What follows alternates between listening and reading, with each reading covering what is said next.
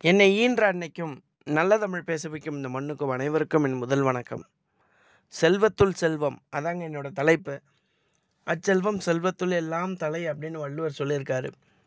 அவர் ஏன் அப்படி சொல்லியிருக்காரு? நம்ம ஒரு சில பேர்கிட்ட நம்ம போய் விளக்க வேண்டிய நேரம் வந்துருச்சு அப்படின்னு நினைக்கிறேன். ஏன்னு கேட்டிங்கன்னா நம்ம வாழ்க்கையில் ஒரு சிலர் வந்து அவங்க ஒரு மணி நேரம் பேசுவாங்க.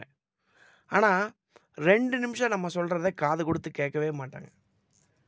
அப்படிப்பட்ட மனுஷங்களை நம்ம எல்லாருமே சந்திச்சிருப்போம் எல்லாருமே கடந்து போயிருப்போம். எனக்கு இந்த தலைப்பு கேட்ட உடனே எனக்கு ஞாபகம் வந்த ஒரு மனிதர் யாருன்னு கேட்டிங்கன்னா ஐயா வாரியா சுவாமிகள் தான். ஏன் அப்படின்னு கேட்டிங்கன்னா ஒரு முறை அவர்கிட்ட கேட்குறாங்க ஐயா நீங்கள் எந்த தலைப்பு கொடுத்தாலும் பேசிக்கிட்டே இருக்கீங்க. குறிப்பு கிடையாது. எவ்வளோ நேரம் வேணால் பேசுகிறீங்க அது எப்படிங்க ஐயா சாத்தியம்? அப்படின்னு கேட்டப்போ அவர் சொன்னார் தம்பி டேங்க்கு ஃபுல்லாக இருந்ததுன்னா வீட்டில் எந்த டேப்பை திறந்தாலும் தண்ணி வரும். அப்படின்னு சொன்னாராம். எவ்வளோ அழகான விஷயம் பாருங்கள் அந்த டேங்க்குன்ற விஷயம் அவர் சொன்னது மூளை.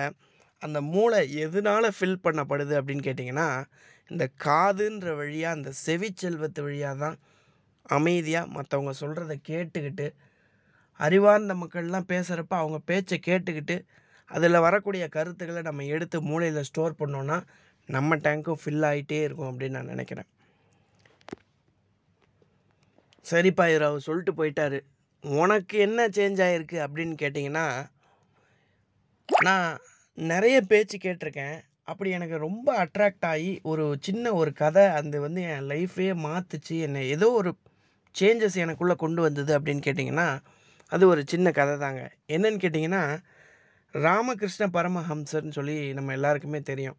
பேலூர் அப்படின்ற ஊரில் அவருடைய ஆசிரமம் இருக்குது அந்த ஆசிரமத்தில் ஆசிரமத்தில் நடந்த உண்மை சம்பவம் இது. நவராத்திரி இப்போ தான் முடிஞ்சது. இதே மாதிரி நவராத்திரி வரப்போ ஆசிரமத்தில் லட்டு செஞ்சு வரக்கூடிய எல்லாருக்குமே லட்டு ஃப்ரீயாக ஆசிரமத்தில் பிரசாதமாக கொடுக்கறது வழக்கம். அப்படி ஒரு முறை நவராத்திரி ஒன்பதாவது நாள் வந்து அவங்க லட்டு செய்கிறாங்க அதுக்கு அந்த இனிப்பு பூந்தி செஞ்சிட்ருக்காங்க. செஞ்சு முடித்து ஒரு பெரிய தாம்பாள தட்டில் பூந்தியை குமிச்சு வைக்கிற வச்சுட்டாங்க. ஆனால் ஆசிரமே ரொம்ப பரபரப்பாக ஏதோ பேசிக்கிட்டு இருக்காங்க. ராமகிருஷ்ண பரமஹம்சர் வெளில வராரு. வெளில வந்து என்னப்பா என்ன பிரச்சனை? அப்படின்னு கேட்குறாரு அப்போ எல்லாருமே சொல்கிறாங்க ஐயா என்னன்னு தெரிலைங்கய்யா இந்த லட்டுக்காக பூந்தி செஞ்சு வச்சுருக்கோம். சார சாரையாக எறும்பு படம் திடீர்னு வருது. அதை என்ன பண்ணுறதுன்னு தெரிலைங்கய்யா அப்படின்னு சொன்னாங்களாம். உடனே ராமகிருஷ்ண பரமஹம்சர் வந்து அந்த காலத்துலலாம் எறும்பு மருந்தும் கிடையாதுங்க. ஆசிரமன்றதுனால கொல்லக்கூடிய திங்கிங்கும் அவங்களுக்கு இருக்காது. அதனால் ராமகிருஷ்ண பரமஹம்சர் என்ன பண்ணாராம் அப்பா ஒரு சட்டி நிறைய சர்க்கரை கொண்டு வாப்பா அப்படின்னாராம். சரிங்க அப்படின்னு சொல்லி சட்டி நிறைய சர்க்கரை கொண்டு வந்தாங்களாம். பூந்தி வச்சுருக்க அந்த தட்டை சுற்றி அந்த சர்க்கரையெல்லாம் தூவி விட்டாராம். வந்த எறும்புகள் எல்லாமே சுற்றி இருக்கிற சர்க்கரையை மட்டும் எடுத்துகிட்டு ரிட்டன் போயிடுச்சுங்களாம். அதை பார்த்து ராமகிருஷ்ண பரமஹம்சர் சிரிச்சுக்கிட்டே ஒன்று சொன்னாராம். ஐயா ஏங்கய்யா சிரிக்கிறீங்க? அப்படின்னு கேட்டப்போ அவர் சொன்னாராம். பாவம்ப்பா இந்த எறும்பு. மனுஷங்கள மாதிரியே இருக்குது அப்படின்னு சொன்னாராம். ஏன் அப்படி சொல்கிறீங்க அப்படின்னு கேட்டப்ப இந்த எறும்போடைய இலக்கு வந்து பார்த்திங்கன்னா அந்த பூந்தி எடுக்கிறதுக்கு தான். ஆனால் அதுக்கு கிடைச்ச ஒரு சின்ன இனிப்பு சின்ன சிற்றின்பத்துக்காக தன்னுடைய இலக்கையவே மறந்துக்கிட்டு போது பார்த்திங்களா அந்த மடத்தனத்தை மனுஷனும் செஞ்சுக்கிட்டே இருக்கிறான்.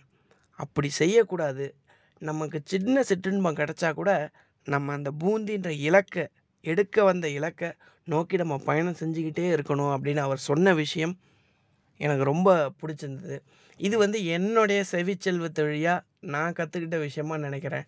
அப்படிப்பட்ட விஷயத்த உங்ககிட்ட பகிரலாம் அப்படின்றதுக்காக இன்றைக்கி வந்திருக்கேன். செல்வத்துள் செல்வம் செவிச்செல்வம் தான் எப்பயுமே. அச்செல்வம் செல்வத்துள் எல்லாம் தலை. நம்ம வச்சுருக்கக்கூடிய எல்லா செல்வத்தை விட மிகப்பெரிய செல்வம்னு நான் நினைக்கிறது என்னன்னு கேட்டிங்கன்னா சக மனுஷங்களை பார்க்கறது. அவங்கக்கிட்ட இருந்து கண்டிப்பாக ஏதாவது ஒன்று கற்றுக்க முடியும். வடிவேல் சார் கூட அவர்கிட்ட ஒரு முறை பேட்டி செஞ்சப்போ அவர்கிட்ட கேட்டாங்க. ஐயா நீங்கள் எப்படி எவ்வளோ கேரக்டர்லாம் அவ்வளோ தத்துரூபமாக பண்ணுறீங்க அப்படின்னு கேட்டப்போ அவர் சொன்னாராம் நான் பார்த்த கேரக்டரை ஒரு அஞ்சு பர்சன்டேஜ் பத்து பர்சன்டேஜ் தான்ப்பா வெளியில் கொண்டு வரேன். மிச்சம் தொண்ணூறு பர்சன்டேஜ் வந்து வெளியில் மக்கள் இருக்காங்க.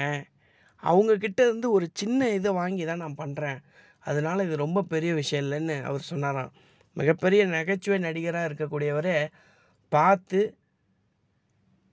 வெளியில் கேட்கக்கூடிய சம்பவங்களை கேட்டு அவர் தன்னுடைய நடிப்பில் கொண்டு வந்து பண்ணுறாரு அப்படின்னு கேட்டிங்கன்னா செல்வத்திலே மிகப்பெரிய செல்வம் செவிச்செல்வம் அப்படின்றத நான் உணர்ந்துட்டேன். உங்களுக்கும் இது பயனுள்ள கருத்தாக இருக்கும் அப்படின்னு நினைக்கிறேன். நல்ல வாய்ப்புக்கு நன்றி சொல்லி விடைபெறுகிறேன். நன்றி வணக்கம்.